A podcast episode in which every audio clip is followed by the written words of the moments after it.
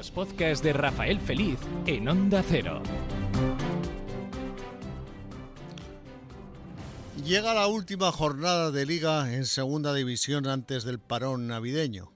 La hay que celebrar la Navidad con alegría y todavía más si ganan los equipos aragoneses este fin de semana. Hay que recordar que el domingo juega el Huesca, que a las 7 de la tarde lo va a hacer en la cancha del Burgos, en el plantío, ante un equipo que está siendo la auténtica revelación de la temporada. Nadie esperaba que a estas alturas de la temporada el, Huesca estuviese donde está y el Burgos donde se halla. Es decir, que el Burgos lo está haciendo muy muy bien y el Huesca no lo está haciendo tan bien.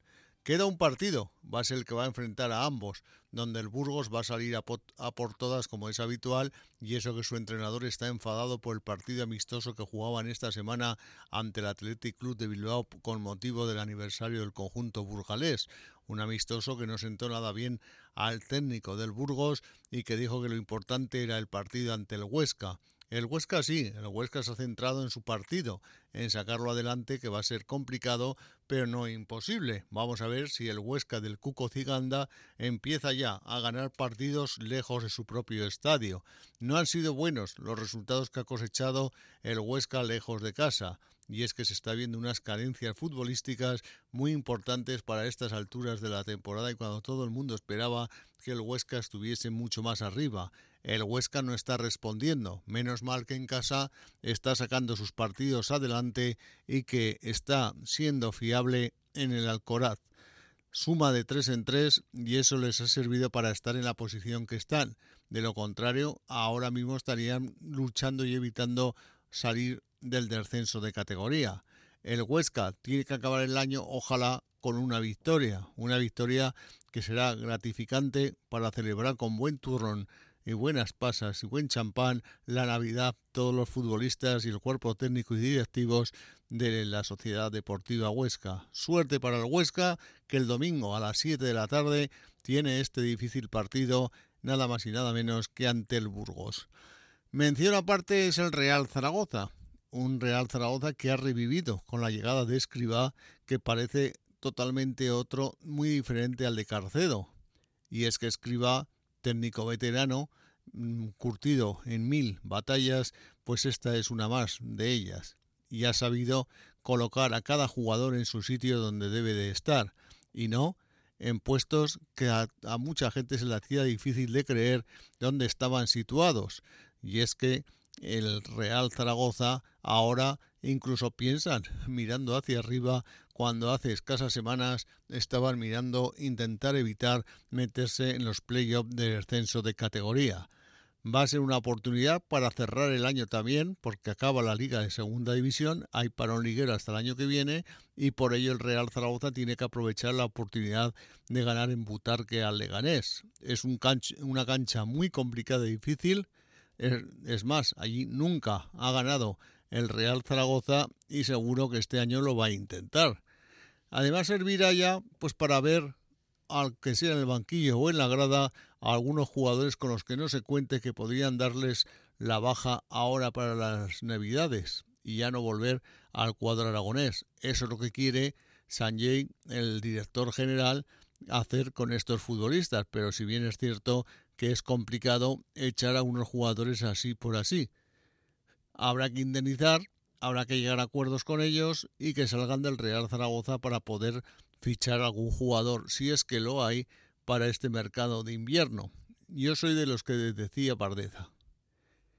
En el mes de invierno no hay nada. Si lo coges, son jugadores que están en el paro, que no han jugado en sus equipos y que no cuentan con ellos. Es decir, es muy difícil conseguir un buen futbolista. De todas maneras, el Real Zaragoza parece que tiene una maquinita de hacer dinero. Le da absolutamente igual y va a intentar el fichaje de jugadores que posiblemente no tengan nada que aportar. A excepción de hace años, recordamos, cuando Gay, José Aurelio Gay, estaba en el banquillo, que se fichó a muchos jugadores eh, venidos de fuera, pero entonces Agapito sí que tenía la máquina de verdad, la de hacer dinero y consiguió jugadores muy interesantes para remontar en la competición liguera y para estar con tranquilidad. Mientras, ahora, hoy día, si no has fichado a principio de temporada porque no tenías un euro, ¿qué vas a fichar en el mercado de invierno? Ojalá que se fiche, que lo hagan bien y que tenga la suerte de que el jugador, pues mira, aquí reviva lo que no había hecho en equipos anteriores. Pero, como decimos, va a ser complicado en este mercado de invierno que el Real Zaragoza pueda conseguir algo. Lo que ahora hay que hacer es ganar el lunes que viene en Butarque a las 9 de la noche. Con jugadores, sobre todo los extranjeros, que estarán con las maletas preparadas para irse hacia sus destinos y con ganas de que acabe el partido no se les vaya a escapar el avión. Hemos visto muchos partidos de estos, muchos partidos en los que el Zaragoza no ha hecho más que no competir y deseando de salir corriendo el vestuario para coger sus vuelos para ir a sus países de destino, a celebrar la Navidad. Pero ojo, ojalá lo hagan, pero dejando al Zaragoza con una victoria y tres puntos más en su casillero para seguir aspirando a todo. También hay que hablar de baloncesto. Casademón juega el domingo un partido vital, un partido importante para ya de manera definitiva dar el golpe de efecto que necesita el equipo y es ganar en Gerona el domingo por la mañana. Ojalá que el equipo de Porfirio Fisac dé la cara, vuelva a demostrar que es un equipo que puede competir, sobre todo ante los equipos de la zona baja de la tabla, a excepción del Real Madrid, al cual sorprendió en el pabellón Príncipe Felipe, pero el resto está claro que su lucha es estar por mitad de la tabla como mucho y a ver qué pasa ya pensando en la siguiente campaña. Ahora mismo, Casa de Mon, desde la llegada de Porfirio, es otro equipo, evidentemente, al menos compite en los partidos, lucha y pelea y te da la opción de que incluso puede algún día ganar.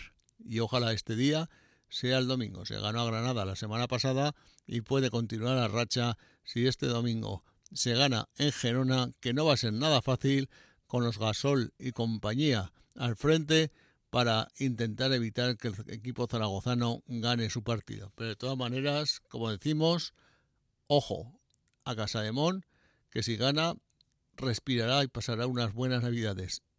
Y consejo para Porfirio, pon más a Mara, que podría ser, aunque no lo creo porque se irá muy prontito, hacia Estados Unidos puede ser el futuro del club. Y dejándolo en el banquillo, estás hipotecando el futuro de un club, el club que te paga, que es el Casa de Zaragoza. Sigue los podcasts de Rafael Feliz en Onda Cero Aragón.